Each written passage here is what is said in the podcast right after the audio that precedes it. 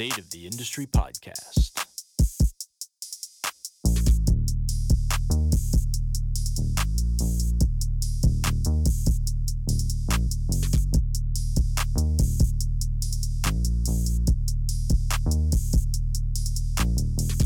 And here we go. This episode is brought to you by KP Movement Education, your source for health and movement education and coaching. Whether you are a health or fitness professional, a fitness consumer, or perhaps a passive bystander, KP believes that everyone deserves the right to pain free movement.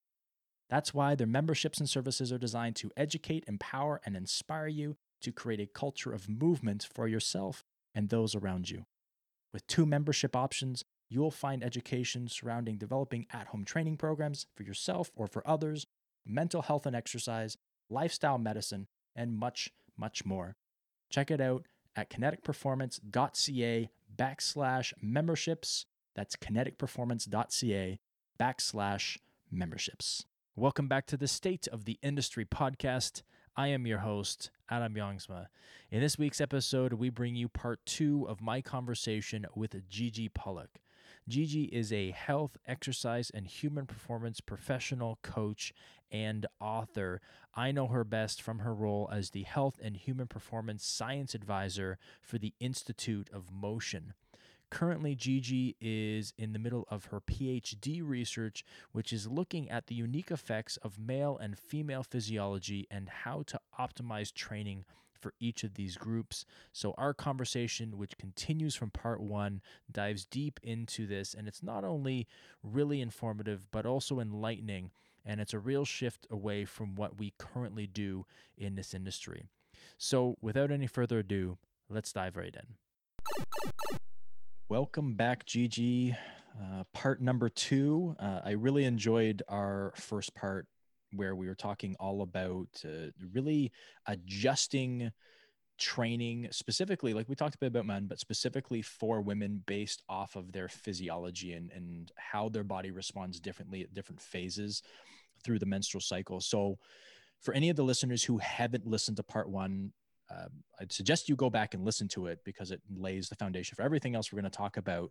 But I want to do just a very, very quick um, kind of refresher about some of the things that we talked about specifically surrounding how training changes within those, you know, four slash five uh, different phases within that that uh, menstrual cycle. So we start out with the early follicular phase. This is typically day one to day seven, that first week, and this is um, the the time when the the woman begins to bleed. So we have the bleeding going on. This is the lowest level of hormones uh, with regards to estrogen and progesterone. And so during this time, we want to see kind of a lower intensity type training uh, week. Uh, doesn't mean that they don't train. They may do more body weight. They may more uh, endurance strength type training, but we want to try to minimize the amount of damage to tissues within that that time so really making sure that we're we're focusing in on that and understanding that in when we're talking lower intensity we're not talking not doing anything we're not talking about only foam rolling and stretching within these times we're talking about there's still training but it's just a different type of training within that that time frame and then from that early follicular phase, we then move into the late follicular phase where we see a, an increase in estrogen that increases far faster than something like progesterone does. And so the ratio is much higher. And this is where uh, we're looking from basically day eight to 15. So we're looking at that second week. And this is the phase where we see that the individual is starting to be able to recover much better. So we can progressively begin to overload them, progressing towards a higher intensity um, type training program and and really peaking in that ovulation phase which is we day mm-hmm. 13 to 16 or so and mm-hmm, mm-hmm. this kind of overlaps that late follicular phase and the early luteal phase and this mm-hmm. is really when we can peak strength because their body has the best ability to recover and uh, really as you were saying like a woman just really feels ready to go in those times like you know mm-hmm. like sometimes they feel a little weak sometimes they feel much stronger and this is typically the time when they feel their strongest is in that phase Mm-hmm. And from there, we then move into the early luteal phase, which mm-hmm. we start to see an increase in progesterone, uh, estrogens sitting about the same, and So we can still be going relatively hard in this, but we're starting to kind of see that that peak is now come to pass and we're starting to slowly bring down the intensity until we get into that late luteal phase which is then kind of one of those again that recovery. So book ending that that cycle with two phases of um, more endurance based strength exercises and um, more maybe more body weight. Not saying that you can't do things that are difficult you can't put your body under stress but we're just doing it differently. And this is all because as you were saying a little bit offline is this is all to encourage the health of the tissues in the long term not just looking mm-hmm. you know because we talked a bit about periodization off air and how mm-hmm. there's you know block there's undulating there's a whole bunch of different ways to periodize but by using this style of kind of periodization within that cycle we actually mm-hmm. see healthier tissues because we're mm-hmm allowing the body to do what it does and use the hormones and the, that that physiology to our benefit and to the benefit of the health of the client that we're working with. Am I correct? Mm-hmm. Yes, you're correct. Very awesome. I'm glad I took really good notes. Yeah, you did. Yeah, it's great. So I want to now talk a little bit about the because uh, we were mentioning or talking about uh, the seasonal changes that we see as well and so that it's not just within you know that cycle that we see this kind of repeated cycle that's always the same. We also see changes seasonally as well. Can you just explain some of the seasonal changes that we that a, a woman would go through and how that would affect something like our training that we're doing with them? I think seasonally it all depends on the woman, right? So by individuality, everyone is different, especially seasonally around spring, where there's a lot of, um, if you have high allergies, your inflammatory cytokines are going to be higher. So that's where during your, you know, late luteal phase, things may bother you more because not just, it's not just internally, but the environment outside is promoting more inflammatory cytokines. So it could be higher, it may be higher for that woman during the spring. Um, summer and heat brings along something different, right? So maybe um, being, you know, like heat promotes a lot more acidosis during certain times, right? It's harder to work out in the heat. So the ability to tolerate acidosis may be a little bit more compromised for women, especially during the luteal phase. And if you're doing those, you know, high intensity type workouts where there's a lot of acidosis, that might be tougher for women and might be diff- more difficult.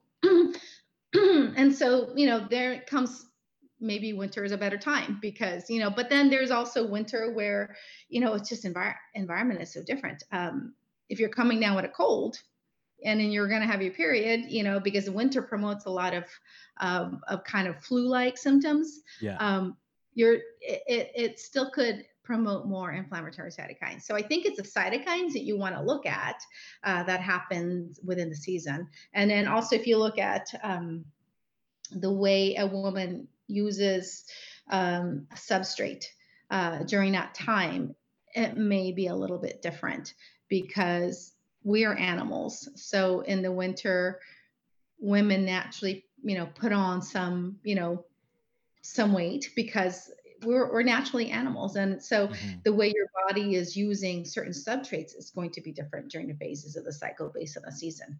Um, so, you know, insulin sensitivity might be a little bit different during that time. So there's different things to look at uh, during during that type of the season. A lot of studies are based on one menstrual cycle or two menstrual cycles. There are rarely any that go across.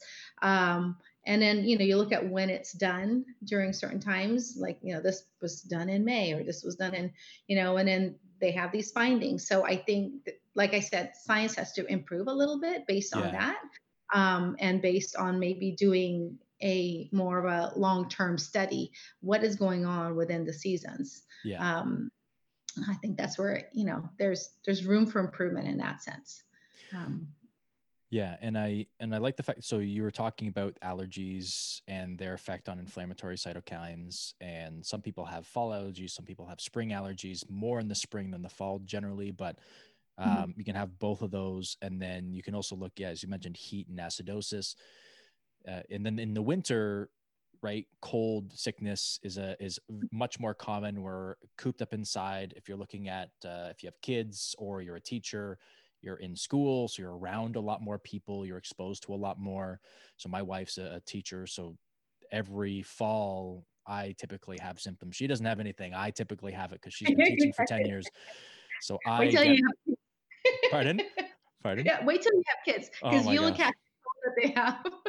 but you'll have the strongest immune system by the time they're like out of the house. yeah by the time they leave i'll have a good immune system and then they'll come yeah, Exactly. anyways uh yeah so the actually the first year that we were dating i had um yeah like i had some terrible like throat issues i had to get i was on amoxicillin penicillin like almost in like two weeks i was i was pain free for about a week and then it came Oh back gosh. again because my first bout was only five days and then it was all gone and then it came back because it wasn't like it pain was gone but it wasn't gone yet and then it came back Yeah. with a vengeance but it's, it Yeah. felt like just swallowing razor blades like tonsillitis was Oh. just terrible Oh, yeah. but um yeah and the other thing in the winter too is you can also bring in the the mental like the psychology side Oh, of yeah. it right like mental health in the in the winter and if you're not taking vitamin d and you know uh, that can be Oh, a yeah. big a big driver too to people being cooped up i always like to say whenever if i ever put on weight in the winter it's always well this is bulking season that's what we call it right to try to Yeah. make it okay for us putting Yeah. on a little well, this is this is just feeding my muscle that's why i'm doing this right and then you know when it comes springtime i'll start losing weight and then by the time summer's here i'll have my summer body back summer body Yeah. didn't come back this year though um Oh, yeah. I was gonna say, but you know, when it comes to, um, I want to say seasonal and and light, um, there's a lot to do with depression Mhm. and and women and motivation during that premenstrual, that late luteal phase. So mhm, there's a high incidence of depression. If you think about them, there a lot of women say they're blue because around that time, and that's got a lot to do with you know what's going on with the inflammatory cytokines. So there's a high correlation between um, lower levels of estrogen and your br- and what your brain does and how it handles stress. And actually um, cognitive function is less during that time. So you know we didn't go into this but cognitive function is less during that time. So if you're doing saq drills you know for a- an athlete during that Yeah. time there's that coordination isn't being able to handle better. Whereas if you do it in the you know the um, late follicular and early luteal phase your brain is able to handle it better. You're a lot quicker you know your nervous system's a lot better functioning during that time. So um, when you talk about seasons and light um, during that luteal phase you're going to find a lot more um, kind of depressive you know um, symptoms during that time yeah the entire system is is depressed not necessarily Yeah, just entire- the mental side of things but the entire system is depressed. And that actually brings up an interesting like like concept then in that when we're looking at kind of late follicular ovulation early luteal phase those are the best times then for teaching new skills or or adding in more complex skills into the client's training program.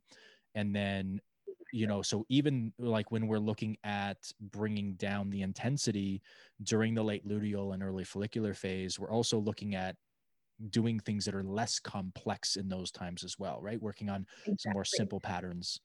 So more sagittal and you know um, and i want to say that um, during you know during the highly anabolic phase which is the middle two phases it's a great way time to do a lot more plyometric type stuff right? Yeah. so because you're able your muscles are able to handle it a little bit better.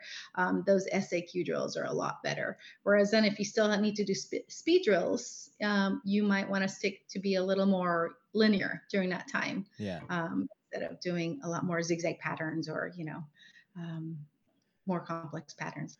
Yeah, I know. I, I used to work a lot with uh, teams, and so we had a lot of soccer teams and hockey teams, and we had many, many of them were female, Mhm. and that I always found was very interesting, where you could have a few athletes who were, you know, mid to top of the of the, the entire team athletically, and you would have times where you're like, "What is going on with you?" Right? Like you Mhm. like you we have done this a thousand times with regards to like if we're doing ladder drills or, or something like that or, or cutting and it's just like what Oh, yeah. what has just happened with regards to your skill and yeah Yeah. so it all the things i didn't know early on in my career because this was probably like eight years ago while i was doing this um, and now understanding how that happens how would you if you had a team so let's just go down this rabbit hole for a second so if Mhm. you had a team of of females who don't all have the same menstrual Mhm. cycle Oh yeah. how do you manage that in in teaching do you just kind of bring everything down and and do simplicity do you I, I don't know how you would handle that I think for a team, because you still have your preseason, in season, and then and then so you've got your macrocycles and microcycles. Mhm. You don't want to have like, you know, if you get a team of 20, you don't want to have 20 microcycles, or maybe you do. You know, I hate to say it. There's a there's a I think there's a way you could profile each athlete Yeah. um, based on where they are. So it it would take a lot more work, but profiling each athlete where they are, and if you're working with a young team, it's a little bit more um, um, tricky because you have to bring the parents into it. Um, because you don't want a male coach saying, "Hey, what's your you know what's your Yeah. menstrual cycle?" I think as a parent, you know, I have boys, but as a parent, I think I would have a lot of red flags. For Yeah. me, female to female, it's completely comfortable. Male to female, I think that's a sticky situation. I think that's where you bring, if you're going to individually profile an athlete, that's where you speak to the parent. Hey, I'm learning about this. This is to the long-term benefit of your, you know, female athlete because this is what I'm learning, and what you want to prevent is amenorrhea anyway at that age, which can happen a lot. yeah I think it's for a team, it takes a lot more work. Um, but I think individual profiles, you know, professional athletes get individual profiles, right? They look at their, you know, sometimes some athletes are looked at their HRV to see if they're ready to play, and then they're like, okay, let's let's let them go. Which HRV is a different story, but or they'll look at you know how well they slept, and they you know they'll figure out if they're they're okay to play. I think if you're individually profiling. Um, a professional athlete. What's not to say you can do kind of a, a lesser degree of a high school, a younger athlete. I think that would be fine. And I think, you know, as a lot of coaches care about the health and, you know, care about winning, but they care about that player. I think it would be a good, good thing to do kind of for a female athlete, a individual kind of profile to see how they're doing. Um, and bring your parents Yeah. as to why why you're doing that. I think if you you kind of educate the parents, I think it'll help them to be more on board. Um, and go ahead. Well, I was just going to say, yeah, like adding, like having the parents on board with what you're going to do and not directly talking with the athlete, like specifically as a male, not talking directly with the athlete and just asking them, hey, when's your, pe-" like that's, that can, you know, especially with young athletes, that, yeah, that can yeah. blow up in your face really, really quickly. Uh, And I think, I think the difficult thing when you look at a lot of training facilities is most of them understanding that it is a business, the extra time and effort it takes into profiling every athlete. And then, you know, maybe you group them approximately, you know, so maybe you have three different groups and you just kind of approximate where they're starting. So you might have some overlap in phases, but generally speaking, they're all about the same spot Mhm. um, that's that's a difficult thing to do because now instead of one program you're programming for that's three different programs you're programming and i think for a lot of facilities and this is not defending them at all it would be a hard sell to get them to Mhm. do that because they'd be like well if it's going to take more time and more effort then we got to charge more and then you have Mhm. these battles back and forth but being able i think to express the importance of profiling specifically those female athletes and where they are on their menstrual cycle will in the long run benefit their their athletes rather than um, you know when, when we're looking at the investment it's taking right i think that, that you can you can make that argument so if you know understand what's going on and why you're doing it you can defend what the outcome is going to be a bit better, I think. I, I agree. And I think maybe, you know, because there's a practicalness to certain things that's just like you were talking about. You don't want to have four different types of workouts for, and then for like you 20 girls and it's different. And I think maybe having, you know, maybe having two, you know, where you got, you know, the two middle weeks. And then within those time frames, you just have those hard workouts. And then you have the bookends where it's mm-hmm. kind of one to one because it's still they're both stress physiology and then there's that anabolic so i think for practicality's sake if you've got a team of, of young girls or women i think that's a kind of a good way to do it is to do two different two different intensities during that time for the girls now you know i work with enough young girls and and it's they're they're really funny and sometimes it's just they're lazy. Oh, I don't want, I want to run laugh. You know, you know it is, and it's yep. still whining and way, you know, and it's it's it's funny, and you don't want them to make excuses, but you want to be in tune to them. So um, there's that balance of working with young young girls and figuring out if, are they just being lazy? Are they actually so if you actually map it out then you can actually have some concrete evidence. Like well you know you're really going in that highly anabolic group. Just because your girlfriend is in that book you know you just want to chit chat during it yeah. you know you kind of have that. Um, but they're you know they're always fun to work with. It's it's kind of a interesting time to work with them. Oh. um, yeah definitely. Um, and then the other thing i wanted to say was um, you know it's women, well, who knows now with COVID, everywhere mess. Women tend to cycle together. Yeah. You know, there's pheromones. So you've heard of that, right? Yeah. So it's it's transmitted through the nose, and that happens all the time. Like some a woman is early because she's with another woman because the pheromones transmit, and those hormones just seem to kind of sync together. Yeah. Um, so there is that with a team of women. Doesn't you know? And then you've got the whole oral contraception, yeah. which is a whole different topic. Um, but if you know the natural menstrual cycle, then you can actually program, you know, for yeah. those two two times. So yeah. Yeah, and I think, as you said uh, before, having context to what you're seeing, right, when you are working with young athletes. So even as far back as in university, I was working with the women's soccer team as uh, kind of their on-field medical uh, athletic trainer, so to speak, and just seeing the difference in how they act, react to training, recovery, all of it, the difference in the social aspect of a team sport, because it was all soccer versus mm-hmm. the males who I would still cover and work with as well. It was just, it was very, very different in kind of how they all respond and and i think getting context to what's going on why they're reacting the way that they are why some days it feels like they have motivation other days it doesn't uh, able mm-hmm. to push not able to push able to learn not able to learn as well and and understanding that this is a normal thing it has nothing to do with them and their mentality towards training it's just this is the physiology of what's going on um, mm-hmm. so i mm-hmm. like that so I want to just dive into because I know we we talked a little bit about substrate utilization within mm. kind of the different times throughout. So we were talking a little bit about insulin sensitivity and those types of things. When it comes to nutritional considerations, so kind of diving into the recovery side of things with nutrition and and and and sleep and all those types of things.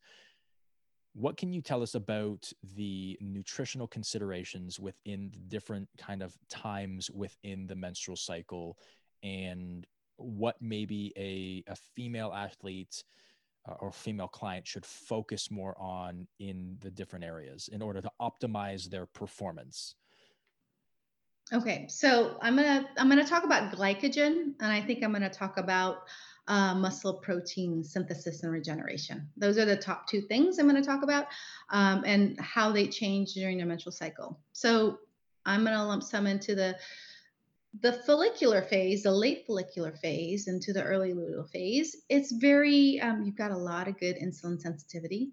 Um, so there's a lot of good glucose, glucose uptake by the system is churning it. You know, whatever you eat, it's using it up. Mm-hmm. Now, if you're trying to promote glycogen um, in muscle or in the liver, it's a little bit tougher because your body's more efficient, right? So if you know you have an athlete, and you know, of course, there's studies that say, okay, well, there isn't a lot of you know glycogen usage, but I think a woman knows what it feels like. I'm like, I can eat anything I want during this time of the, and it doesn't affect the way I feel or look. And there's a reason for it. So if you're looking at an athlete and you know they've got like a hard soccer game, they need a lot of glycogen in their muscle and in their um, in their liver. I think promoting a lot more carbohydrates, you know, during that time to kind of fuel the muscle and fuel their energy source is going to be key during those that time of the menstrual cycle. Um, there's a lot of if you're eating a lot of carbs during the luteal phase, there's a lot more glycogen um, formation during that time because you're a, there's less insulin sensitivity, so it's going more into fat cells and storage, and so you know you maybe less you don't have to be as intense about promoting glycogen, um, you know, uh, synthesis during that time. Mm-hmm. So that's that's something to take in consideration during those phases. So I hope that answers your question yeah. for, for uh, that. And now, as far as protein, because protein promotes muscle uh, synthesis, right, and a lot of recovery, um, I think because there's less protein during the late luteal phase and then the early follicular phase and there's a lot more degradation then maybe a lot more and there's less there's less estrogen for muscle recovery. Maybe that's when you actually do a lot more protein induced type you know foods whether it's shakes or you know good pieces of chicken or you know um, in order to promote more of that protein synthesis and more recovery type type things. Yeah. Um, and even when it comes to, I'm a big non-believer of not using, you know, um, NSAIDs, you know, like the um, like Advil or anything like yeah. that, for for different reasons. Yeah. Um, what it does to muscle and and and um, so maybe to promote less anti-inflammatory cytokines, maybe you do a lot more turmeric, a lot more ginger. There's a lot of homeopathic things you can do mm-hmm. to promote more regeneration and less inflammatory cytokines during that time of the month for your athlete or for your client, you know, a general population. I'm going to say athlete because, you know, everyone is you know they want that performance for the athlete and a lot of you know kids play sports you know and there's only a small population in their 20s that are still you know early 20s that are still playing sports or you know if you're a professional athlete. But i think for the general population if you're gonna there's a there's a larger audience for that. Yeah. I think if you're going to have a good hard workout and you want to promote more protein muscle protein synthesis during that time knowing what's happened in degradation eat more protein in the late luteal phase and you know early follicular phase. Have a little more turmeric have, have a little more ginger some of the th- you know the natural stuff that promotes a lot more um, recovery um, as opposed to going to like advil. And i don't want to you know but that's my there's research out there yeah. and that's for a different topic i think we're we're on the exact same page with that so don't even oh man yeah. the amount of times i have to tell people like like don't don't do it there's other ways to deal with pain yeah. inflammation other than taking NSAIDs or um, yeah. you know even even things like icing for something like that uh, right mm-hmm. like there's a lot of research surrounding that as well mm-hmm, and mm-hmm. um, like i have conversations i have um, discussions with a lot of the students who come into the program that I teach in and I teach an injury, you know, I call it, it's called injury prevention, even though you can't prevent injuries, it's injury mitigation, but you're minimizing risk. Yeah. But we're talking about injury and mobility are the two kind of concepts within that. And I talk a mm-hmm. lot about in that like in that kind of injury process where you have the inflammation, you've got the repair and regeneration uh, or remodeling phase those three phases, you don't want to minimize inflammation. Inflammation is good for you. You mm-hmm, want yeah. to monitor it and make sure that it isn't so much that it's actually now causing blockage of, you know, lymphatic vessels and fluid mm-hmm. movement and blood flow and all those. So you want to you want to manage it not minimize it and mm-hmm. i think that understanding is is what a lot of people miss they think oh i rolled my ankle instantly you put ice on it right? Oh, That's yeah. what you've Mhm. learned, or you compress it, or you elevate it, or you do whatever. It's like just remove yourself from whatever activity caused it. Uh, if an activity causes pain, don't do it. Um, Yeah. Right? Allow that tissue to heal itself. Mhm. Mhm. But I think we we we both know, and and a lot of the other uh, educators within the industry, we all talk about well, in order for fibroblasts to lay down new collagen fiber, it has to be in the direction of a force, or it just lays it down, and that's what you know uh, your your scar tissue is, right? It's just irregular f- tissue and collagen fibers that are just irregularly patterned, and then uh, you have to put force in to remodel it. So what if Yeah. we could actually skip that remodeling phase and actually integrate that into the repair phase as well, using the right type of force at the right time and the right angle? And um, Mhm. so, anyways, that's a con- that's a conversation for another day. That's a whole nother you Yeah. know three hour podcast.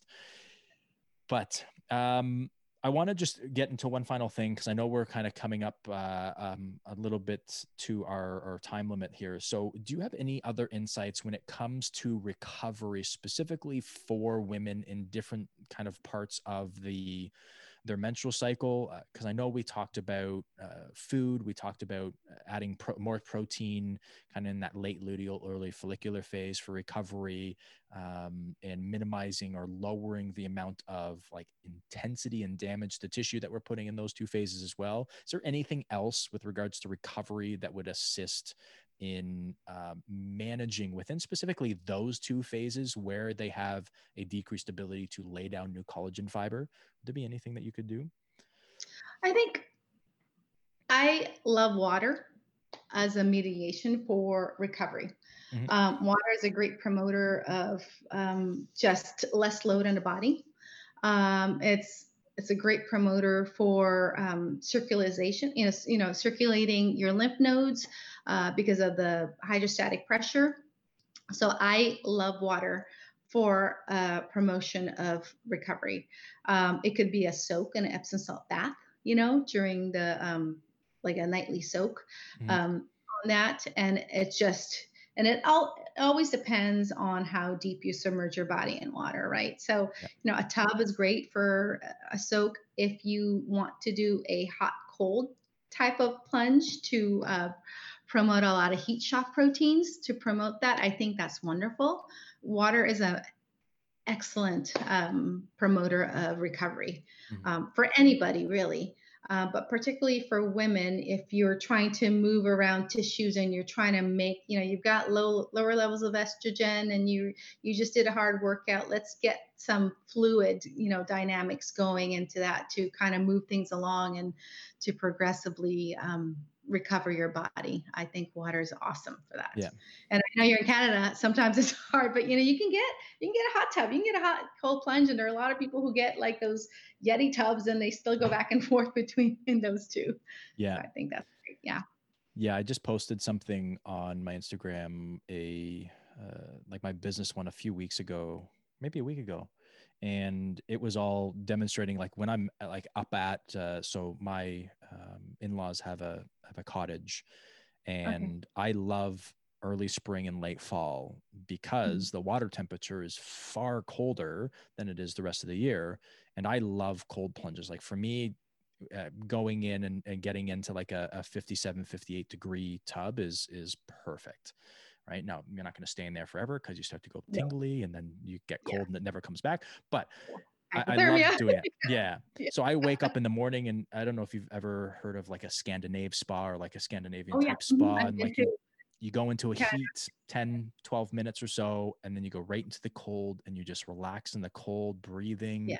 and then all of a sudden you hop out you put on some clothes uh, you know oftentimes you're in a like a, a robe or something like that and all of a Mm-hmm. sudden it's like you feel warm even though you're just in freezing cold Yeah, And exactly. i love that for just pumping like a sponge squeezing out uh, and dealing with inflammation that um, builds up so i whenever i'm up at the cottage i typically do that every single morning um, just Great. once just once in the hot tub once into the cold and then i just Yeah. relax I, read in the morning um, Yeah. and i drink lemon ginger water so you Oh, like yeah, that lemon, too? yeah, lemon ginger water. And Oh, you know what I love water, doing though?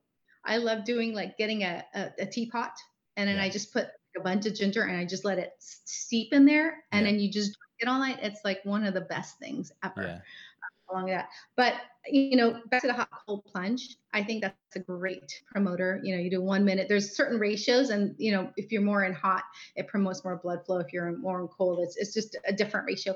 But I think that's a great promoter of recovery for women because water is amazing. Um, Yeah. Amazing for for everything during the lu- luteal phase. I want to say. So. Yeah. Um, Yeah, I'm. Uh, so my wife and I. So my house, if I was to show you, that's why I'm on the couch. Is my house is is crazy right now because we just bought our first house. oh, And so gonna- congratulations! Thank you. So we're going to be moving in at the end of October, early November, and I'm building a studio in the basement. So it's got a walkout Oh. basement, so it's perfect. Oh, and nice. so I'm creating a nice studio in my office there for some filming and clients and I just I'm dying to put in like a just a hot cold bath in there Oh, somewhere. yeah. I'm just worried about my water bill if I do that because I'll be in there all the time and I don't know how much work I'll get done. I'll just go back and forth between the two all day. Um, yeah. But anyways, I know, Okay. no, but it's great.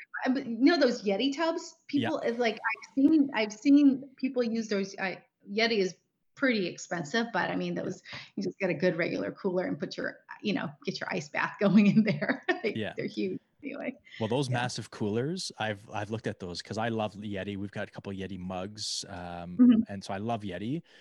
But I look at even like we're like, okay, we need we need an actual like hard um, cooler for even bringing transporting food from here up to the cottage, which is about two hours away, hour and forty minutes or so. And I'm like, one of those, even a moderate sized Yeti, is so Yeah. expensive. Like you can get like a a fifteen hundred dollar cooler. I'm like, what the heck are you carrying Mm-hmm. around that you need a fifteen hundred dollar cooler for? Buy a f- new know. fridge or something, right? Like just plug. Anyways, I you Uh, might as well get install your own tub there. You know what I mean? At that price, and you can just actually just install a tub.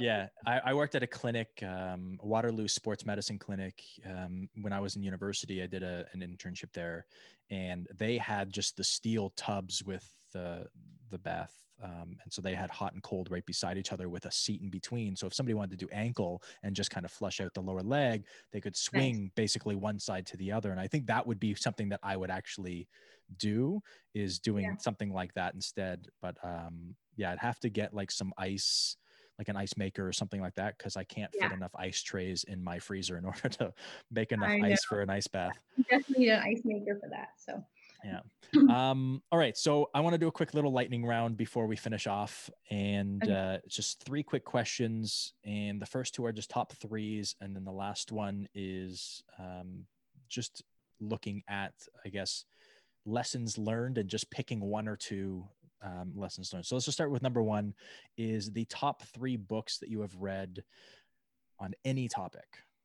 Okay, so top three. I, I had to laugh when, when I saw that question, but I think top three, and one is, God, I love this book. It's called The Gene, um, and he's a his name is from he's an Indian author, and actually, I'm gonna Siddhartha Mukherjee. It's I'm gonna I'm gonna butcher it, but it's about it's, it's about how you start. You know, you start with genetic makeup, and what you expose to that genetic makeup kind of is the way your body responds to to anything you're doing right so Mhm. exposed it's he you know talk about cancer he talks about mental health he talks about just um, what you expose your body to um, kind of dictates the way your your genes respond and i remember writing a paper on um, you know gene expression and methylation and things. so he doesn't go very scientifically but he actually talks about um, you know, the old scientists like Doppler and, you know, and Mendelssohn, how they, it's just a very interesting high level narrative book Yeah. that's not very sciencey, but it's still kind of like stuff you're interested in. And so Yeah. that is like my, one of my top ones. So Um, sorry, before we go one- on, um, I actually spoiler, I read that article and like just before we hopped on because I was I was just I, I do a whole bunch of research. So I just I had linked or I um, bookmarked that article that you wrote. It was on like Oh, 24 yeah. hour life, I believe. And so I read, I read I read that article. Um, yeah, and I thought it was re- I thought it was really good. So um, yeah, love that article. So if that's the book that kind of um, Kind of precipitated like that. brought about that idea like that's yeah that was good so I'll, I'll add that like i've read some other stuff on um like genes and you know uh environment versus so n- nature versus nurture kind of things like the talent code and um Mhm. Can't remember the actual the name of the other one. Um, the Genius in All of Us, I think the other one one of them was. And so I've read a Yeah. couple different books about that, uh, but the Mhm. Gene I haven't read yet, so I'll have to put that on my book list. Yeah, it's good. Well, I, I listened to it because it's such a thick book, and I can't sit down right now. Yeah. so it's a great one to put on your like, uh, you know, one of your Apple books or um, uh, what's the other one? Um, the there's another book app that I use. I'm blanking out Audible again. Anyway, or something like that. Yeah. Audible. Exactly, it's Audible. Um, and then the other one is I love the book on my life in Paris. Um, so I'm a big cook, and it's a story about Julia Child. Mm, And what I loved about it is because she makes all this these mistakes in her cooking life, uses too much butter, but she didn't start her career until she was in her 50s. Hmm. So it's very interesting to see how much she's done and progressed in the cooking world, which I'm very interested in cooking and nutrition. yeah. Um, and and how she's you know been able to to help you know um, that industry. Um, Yeah. so that's a very it's a very interesting book for me. It's just a whole the process and the journey. yeah. Um, and then you know I, I had to I have a hard time picking. You know everyone's read maybe uh, Simon Simon Simon Sinek's you know Find Your Why. So that's a Yeah. great that's a great book. I love that. But I think what I really like is um, um, gosh I'm blanking out. It's um, oh the originals. Mm, Um, and it's about non-traditional thinking and it's about kind of how you can have non-traditional thinking and get it infused into a conversation yeah. and then so you know not to be strong with your kind of weird thoughts and have it into a conversation when then there's consideration and then there's consideration and then like wow this is a great idea you know Mhm. instead of being really pushy about certain ideas and being really um, assertive and dogmatic about it it's about hey let's consider this and it's considered and then this is how some great ideas came about you know because Yeah. non-traditional thinkers that actually uh, push the envelope and it's the non-traditional thinkers that are not so dogmatic about it and not so pushy about it that Mhm. actually get their ideas across so i really like that because it's a i think we all have thoughts in our mind that are non-traditional and i think how to move that forward without being so pushy about it Yeah. you know because if you're pushy no one wants to listen right Absolutely. so Yeah. Yeah. For sure. so that's a that's a really good book i think Awesome. Um, well, I'm gonna I'm gonna buy that My Life in Paris book for my wife. Um, Oh, to just like give to her, well, give her hope. Uh, Oh. I, I'm the cook. I'm the cook in the family. Um, she she's actually not as bad as she thinks she is. okay But whenever I'm home, I like she just gives me control of the kitchen and I do it. Like she's she's uh, her parents always taught her kids to clean and my parents were always like we still had to clean but we were always much much more willing to make a mess than to clean it up. And Yeah. so so it's a good it's a good balance that we have but um yeah. so but uh, I think that that book and understanding that if Julia Childs can change and and become something at 50 then you can do the same thing and you're young so you can yeah. Uh, sky's the limit for you. All right um top three mentors uh through your journey in your in your career so far I think top three mentors. I think early on was probably a college professor, and I wasn't even. I was an accounting major, so I was an accountant, Okay. and I was that just an active kid all the time and always played sports.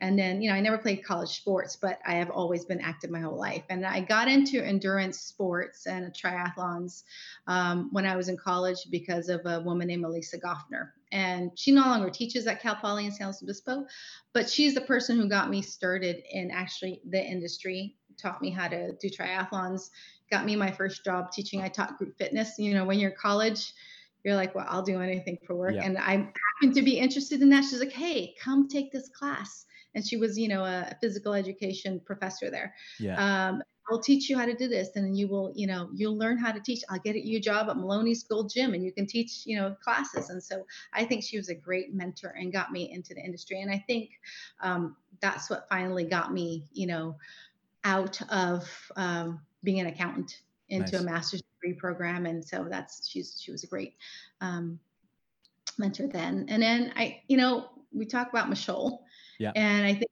we all know him in industry, and he's very. What I appreciate about him is a very non-traditional thinker, not being pushy, you know, about the way he he talks about things. He's got a bunch of great ideas. Mm-hmm. Um, so I think for that, uh, he is just he's been a great mentor um, for me. Um, we've both been in industry about the same amount of time, but it's nice to be with somebody who has different ideas and then you kind of take that into consideration um, and then you have some you know we have some great um, geek out conversations which is a, which is a lot of fun we sometimes agree to disagree which is always fun too you know so yep. it's it's um, and I think right now I am learning through communication, who's be- becoming a huge mentor for me.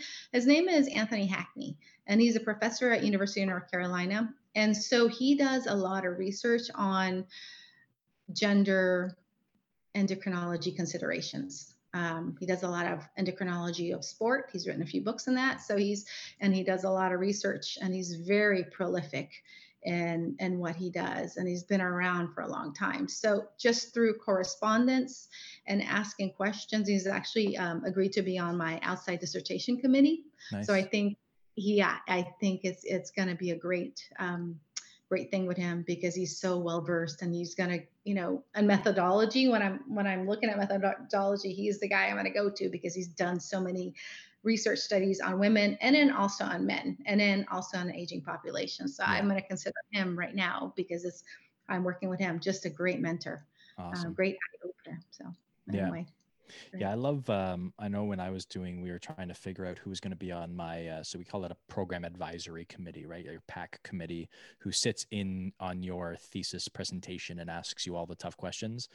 Um, I was lucky enough to actually have an old professor of mine from my undergrad, who I then ended up working for a few late years later. When I went and started teaching at Laurier, where I did my where I did my undergrad, I actually started teaching there. But it was so nice because I hadn't talked to him in probably two and a half, three years or so. Um, he was a big uh, biomechanist, so he was a biomechanics professor there, and um, I was lucky enough to have him come and join my my PAC, and uh, he's been he's just a brilliant mind when it comes to it uh, with regards to like how the body moves and understanding all the different like the kinetic chain. And he's who really introduced me to all of that um, in my undergrad. So i was lucky enough to have him as well as kind of one of those mentors on on my PAC committee as well. So that's awesome. Uh, okay. So last question. What would gigi of today say to 20 year old gigi gosh that makes that question makes me feel old. Just kidding. I don't ever um, assume how old anybody is, but I've had somebody who was about 26. So I was like, okay, it was originally up to 20. Like I was like, okay, what would so and so say to 25 year old you? But I had to change it to 20 because the person was only 26. So oh, I couldn't ask them what it would be to be 25 because it's like, well, that was last year. I would say nothing. Just keep going. You're gonna get. Hey, anyways. I think you know it's so funny because within this topic it's really tough because you know I have always been active my life and my mindset's like I'm just going to go and you're going to work hard and you're like even if I don't feel good I'm going to work hard and I'm going to do it anyway. Forget if I'm having to run in a pool because like I've injured my knee or you know or mm-hmm. you know because I'm overtraining. Yeah. I think it's important to look at it as a process. Um, looking at the whole we look at fitness and then we look at health and I think it's important to look at the whole thing as a process and as a continuum. And it's hard to see that when you're 20. Yeah. But I just turned 50 and I go, I feel pretty good. I could do what I do. And I think it's just listening to my body. So, yeah. you know, looking at the process and listening to your body and knowing it's okay. Um, to slow down sometimes. So when we talk about the cycles and we talk about like this is when I feel so good, I'm gonna hit it hard, and like oh I don't feel so great, but I'm gonna do it anyway, and then you get injured. Yeah. I think allowing yourself to slow down is okay. We yeah. don't give ourselves enough permission to slow down. Yeah. Because we compare ourselves to the other girl who's like lifting. You're like, why am I? Why can't I do that right now? Like, well, let's put it in context. Yeah. You can do that but maybe not right now. So I yeah. think just looking at the whole thing as a process is important to look at when you're in your 20s and you're still trying to figure out, you know, your body and, yeah. and fitness. Yeah. Yeah, I think in an industry where everything is measured by how much you can lift or the craziest thing that you can do and take Mhm. a picture of and live to Oh, tell yeah. the story about, in an industry where that is the norm, um, Mhm. I think, yeah, as you said, it's really important to put things in context and understand that more is not better Mhm. right? Yeah. like like we are always under this impression that if some is good more is better. And Oh, yeah. and, in- and in 99.9% of things that is not the truth right? That's not the way it is. And i think when it comes to lifting in the gym i know from my own background as a testosterone fueled young male when i was in university and early in my career it was always about that like how sore can i make this person how much Yeah. sweat can i make them have can i get them to the point where they feel nauseous like that was almost like this thing that i go yeah that, that's what i Like a badge of tells me honor. whether i'm yeah like am i doing a good job that's how i tell Yeah. and i think that's a hard thing for a lot of people to do because they don't have any other way to measure success outside of those things when we're looking at an, a specific training session right if somebody Mhm. comes out of a training session they're not sore they didn't hit a pr they aren't super like sweating a lot that to us is like well i failed then i didn't i didn't give you a good workout right Mhm. and so being able to take a step back and understand the difference in physiology and that that isn't always how you have to go there is recovery that needs to take place i think is a Mhm. big thing that's lost on a lot of people and specifically a lot of new trainers who come into Mhm. the industry that's just what we think right Mhm. and so um, it's it's very nice and refreshing to hear that that you know that there is an understanding it, that it is a process it's something that takes a long time to do Mhm. to do well uh, to become proficient in movement and to lose Mhm. body fat and to develop a really really healthy sustainable lifestyle is, is a Mhm. process so um, yeah i know what i would tell myself it's to um, stop making really stupid mistakes. But Um, that's part of being young, right? oh man. Uh, it's starting but uh, my wife keeps telling me it's starting to catch up to me. So since we've been together i've i've dislocated a shoulder playing baseball because i dove for a ball which i haven't didn't really play baseball growing up dove for a ball dislocated a shoulder and i tore a bicep. So i tore my right bicep had to have surgery on it and i did that playing hockey but the stupid decision wasn't playing hockey it was the fact that I lifted that morning and I did upper body. And so my bicep tendon was already frayed and the muscle was already a little weak. And um, yeah, so those Golgi tendon organs and the muscle spindles just weren't working properly. And Yeah, man, oh like, man, just. Yeah. Well, it's like something you've done all the time. Like I had done it so often, like playing hockey, and the same thing that I did. I just reached around a guy, he pinned my arm, and then he twisted really quickly. My bicep Mhm. tried to protect my elbow and just snapped. Yeah. And I'm like, oh, well, there goes the uh, like. I knew exactly what happened as soon as it happened because I knew the position of my arm. I knew what it felt like, and it wasn't painful. It was just like, Yeah. that Yeah. sucks. Like it was more my heart that was hurt, and my brain because I'm like, oh man, there we go again. I just, you know, Yeah. You just knew it. Yeah, no, I know. Definitely. It's, you know, how many times have I, you know, run or, or marathons or did triathlons when I was in college and I just kept, you know, like I could do like three or four races a month. No problem. It's just another, you know, here's a here's a half marathon, here's a 10K, and then here, you know, you're running constantly, you're not recovering, and Yeah. you just think, well, no wonder my knee hurts. And so no, and you're not doing the right things, right? And they're like, well, I'm gonna keep running in the pool anyway. It's Yeah. okay. I need to get my miles in, right? I'm gonna run in a pool. Who cares? And you're like, Yeah. wait a minute. Yeah. To just stop. yeah, just stop, slow down, Yeah. lower the intensity and volume. You know, all of the things that we learn that we should do and just never really do. But Exactly. I want to thank you because uh, I really thoroughly enjoyed this conversation and learning from you because I think um, I always like to bring people on where I have no idea about what they're going to talk about because I actually don't know a lot about the con the topic that they're going to discuss. I love it. I, I love the fact that I get to learn at the same time as all the listeners get to learn. So, uh, can you just give us uh, the the listeners just um, where can they find you? What are you currently working on? Do you have any kind of uh, things that you would like to promote with regards to products? Uh, like I know you work with Michol and, and the IOM, and so you can feel free to plug them again because we do it on. It seems like every podcast now because the last four have all been IOM members. I so- related. Yeah. Uh, well, okay. So uh, promotion, like we have our, um, um, gosh, health and human performance uh, curriculum, and it's a 12 week course, and it's so it marry marries programming of health and human performance. So it's not just fitness programming, but how can you add these other elements to promote a healthier athlete or healthier individual? And I think Mhm. we just finishing up our first group of cohorts. We start our second group, and you can jump in late. We just closed registration um, last Sunday. But if you jump in early enough, then you could still get, you know, if you miss part of you can catch up. So it's all online based. Um, it's a great way to get introduced to uh, the way of thinking, the 4Q, um, moving in different planes of motion, and um, and then we add another layer in the level two. We add more uh, recovery-based systems. We add a lot more science into it. So 1st Mhm. first level is always just very general.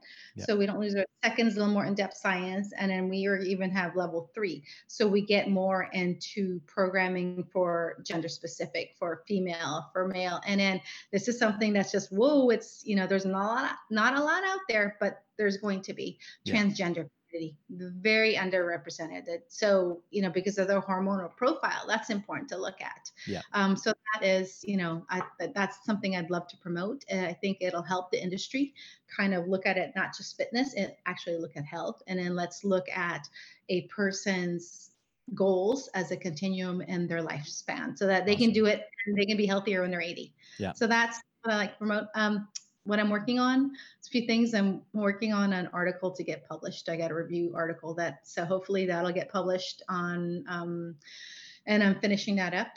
Um, and then the other thing is, you know, finishing up my dissertation on training considerations for women and and getting that in place. And I have great. I got Anthony Hackney and then um, a woman named Sherry Walters. She's actually um, a she's worked with a women's hockey team, the Okay. national hockey team. So she she's um she's going to be a great reader for my dissertation Yeah. um, with a lot of experience. Um, she's a professor at Texas A&M, and she was actually in my master's degree program also. Um, so I'm finishing that up, and then um, I'm working on a health plan right now for menopausal women.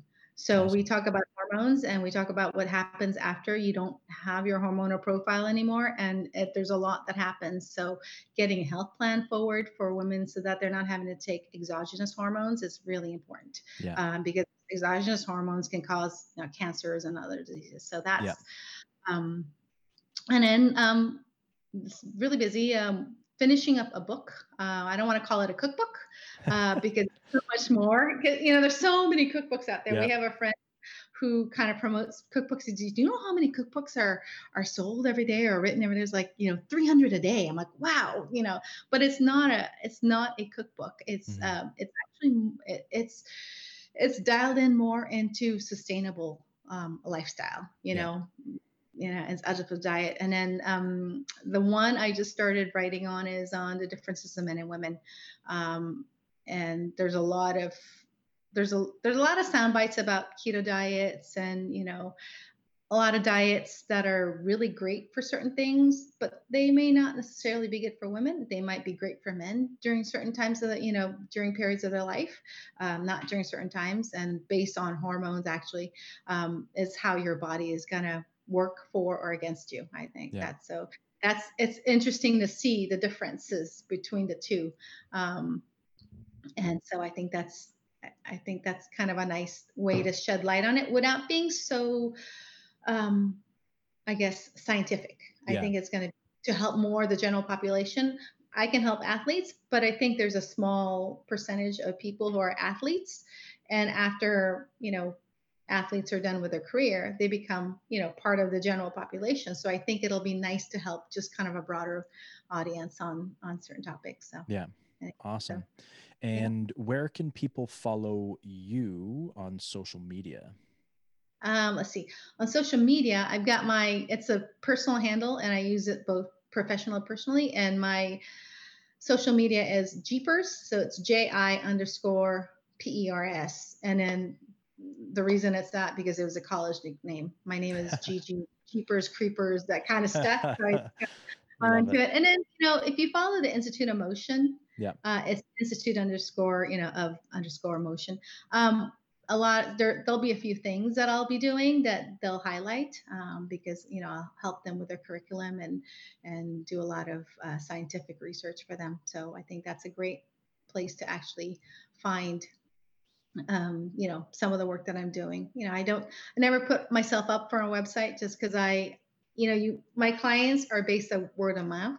Yeah. And that's kind of how I like to keep it because I Yeah. don't want a large base of clients. I like to, you know, I've got so much going on. I like to serve the small group of individuals that I have like properly without, Yeah. you know, overstretching myself. So Yeah. anyway, That's good. Um, and we'll definitely have to have you back on to talk about all of that because I think we mentioned at the very beginning about the the postmenopausal women and the things that change and all that. So when you're um, either about to or just releasing that, um, just send me an email. and We'll have to have you back on to chat all about that and promote some of that because I think, as as you said, there's a lot of things that change and there's a big difference between um, taking hormones uh, and and building up your own and there is a way to do that. And so i think Mhm. educating people on that will be um, hugely useful. So um, it'd be great to have you back on for that. But um, once again thank you for coming on. Thank you for taking the time. Um, it's um, my day's almost done. Your day is kind of getting towards midday now. So enjoy the rest of your day and we will chat Thank you.